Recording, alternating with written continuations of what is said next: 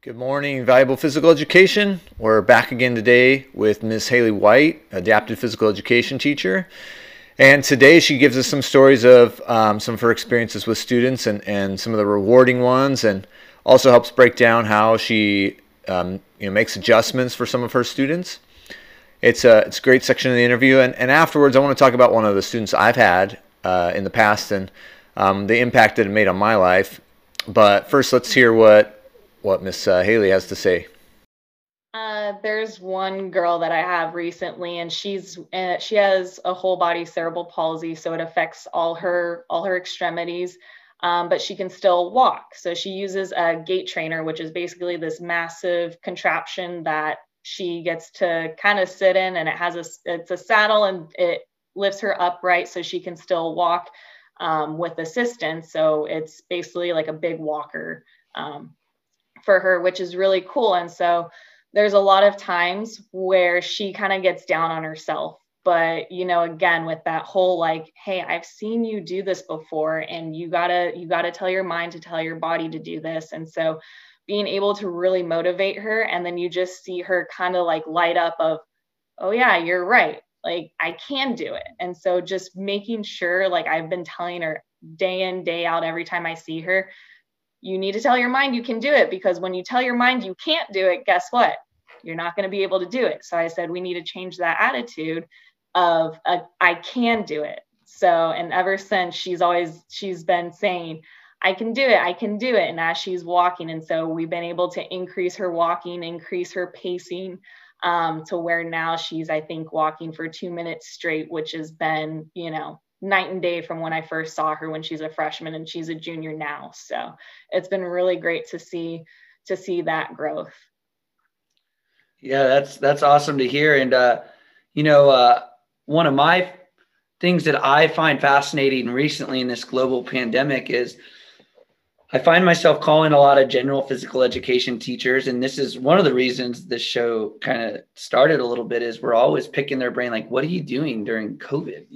And then we talk and, they're doing this and that. What are some of the things you're doing, Coach, during the pandemic for Zoom or your students to make sure that they're meeting their needs? Yeah.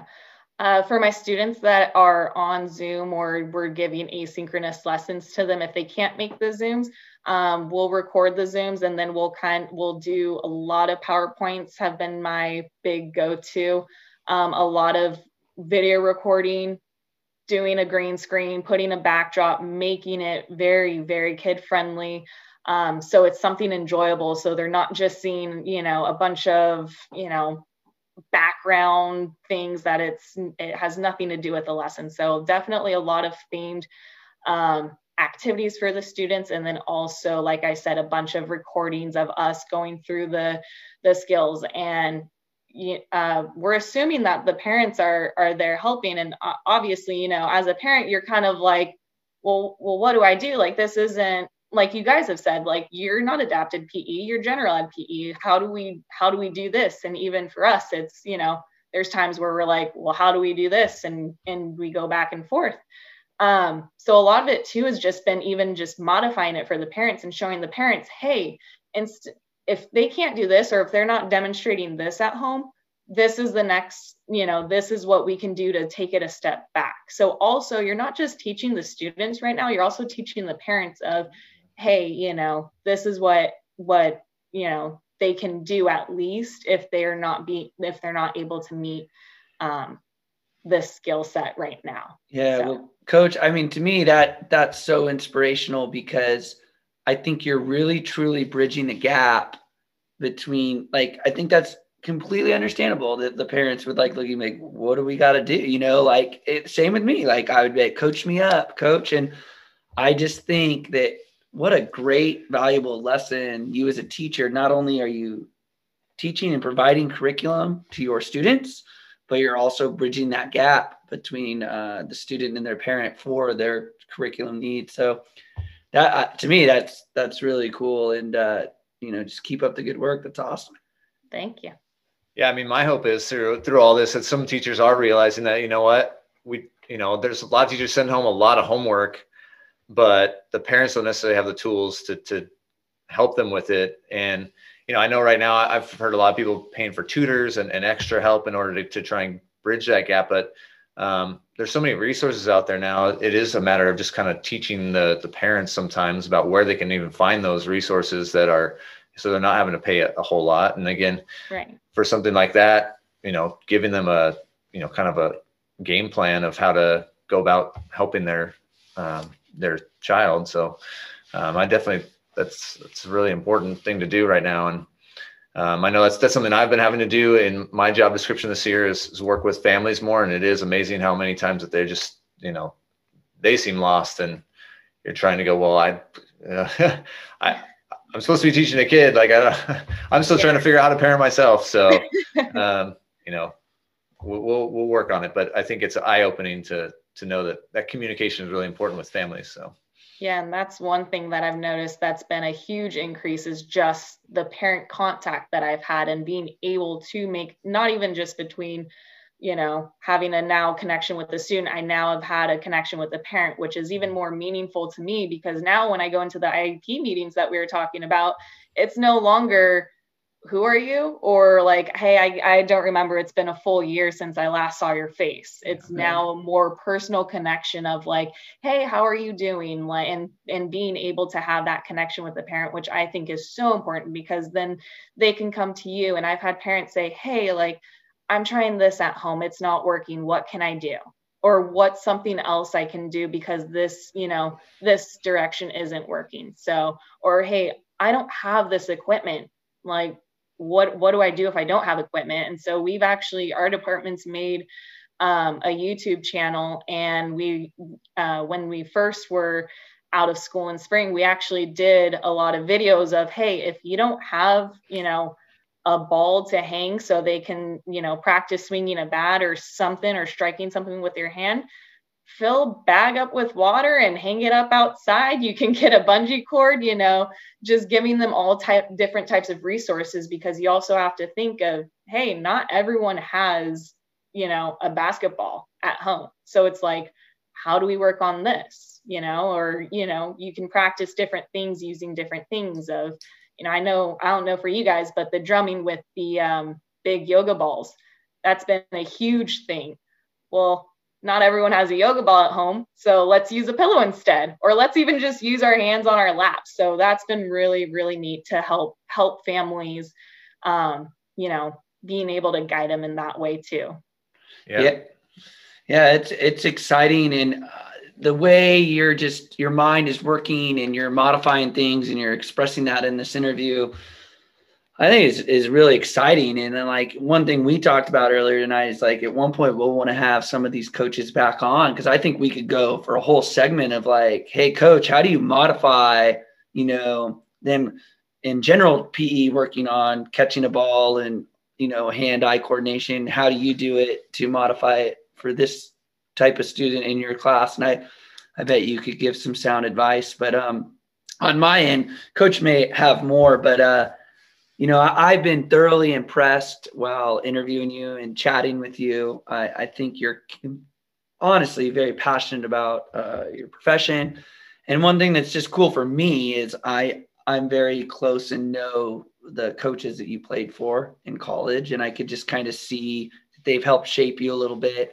And I'm sitting here also, you know, I've been lucky to go to a few professional development stuff and like listening to Sue Lindquist, and she was the UCLA softball coach that won a lot of national championships. Mm-hmm. And she was big on like positive talk, which you talked about tonight. Like you can do it. You can do this. You're going to be good at it. You're going to be successful. And it seems like you have a lot of nuggets of wisdom for these children. And, it, you know, I don't have children, but if I have two nieces and, if they needed to do adapted PE, I would certainly want them to be in your class under your tutelage. So thank you so much for being on the show, and coach might have some other questions for you, but I'm really glad you came on. Well, thank you. Appreciate you guys having me. Yeah. I don't right at this point have any more questions. I just, I'm with Kevin. I'm very impressed with, again, obviously the knowledge that you have about doing this and the passion that you have for it. And you're bringing up lots of memories of kids that I've had throughout my time.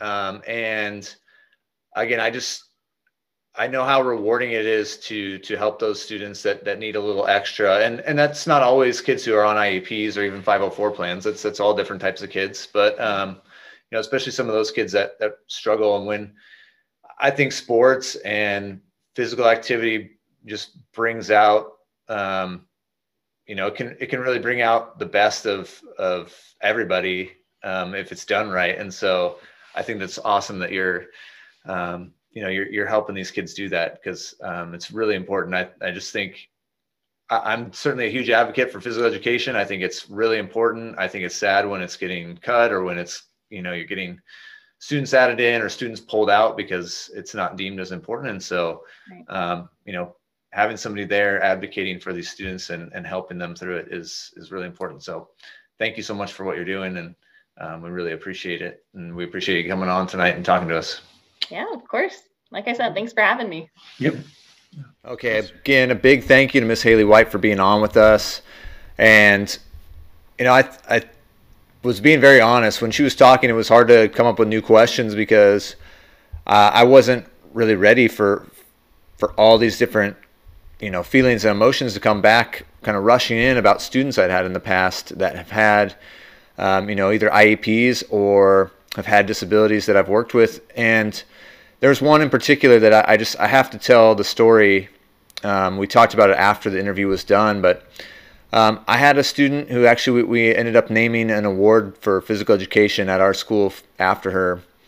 And she had cerebral palsy, and she was one who she could walk on her own, unlike the student that Ms. White was talking about. But she had a hard time walking, very easily would get tired. You know, she's a student who had a hard time with speech as well. But thankfully, I was at a school where, I'm still at the school, where they, you know, the other kids were very accepting and very helpful. But we named this PE award after her for, and we give it out each year for the student who works the hardest. And the reason for that was she would never say no to any challenge. You know, I was always willing to give modifications. I was always willing to try and help her be successful, but she always wanted to do what everybody else was doing, even when it was next to impossible. And, you know, when we would run the mile, it was extremely difficult for her to finish that long of a distance running, but she loved to run and she always pushed herself. And so, you know, it just showed me that, you know, again, too often we have kids that complain about the mile, that complain about exercise. And, you know, here's this student who has a hard time doing this, has every reason in the world to give excuses, and she refused to do that. And so, again, I just think moving forward as physical educators, we need to continue to try and remember those students. We need to talk to each other about those types of students. And, you know, we need to use that as motivation for ourselves, but we can also use it as motivation for other students. So again, a huge thank you again for this interview this week. It really made me think a lot about, you know, where I'm at with physical education, how important adapted physical education is. And, you know, we need to continue to have these conversations about, you know, these amazing students that are willing to work so hard and you know, that's not just students that have disabilities. I've had plenty of other students that do that, but this was just one in particular that came up that, you know, again, extremely special student that I've had. And, you know, I can think of others as well, but, you know, it just, it was a great interview. And I think that, you know, adapted PE is important. I think physical education is important. And I think we're seeing that now, that health and physical education is going to be even more important moving forward. And I hope we can put some emphasis on that. So thank you guys so much for a great week. And we look forward to having more physical education talk coming up. I want to thank our sponsor, One Stone Apparel. They do great physical education clothes, made us this great polo for valuable coaching. And they do awesome vocabulary tees, perfect for physical education. You got great words on the back. You can customize them. Great artwork. Easy to work with. Dave at One Stone Apparel. Check them out, onestoneapparel.com.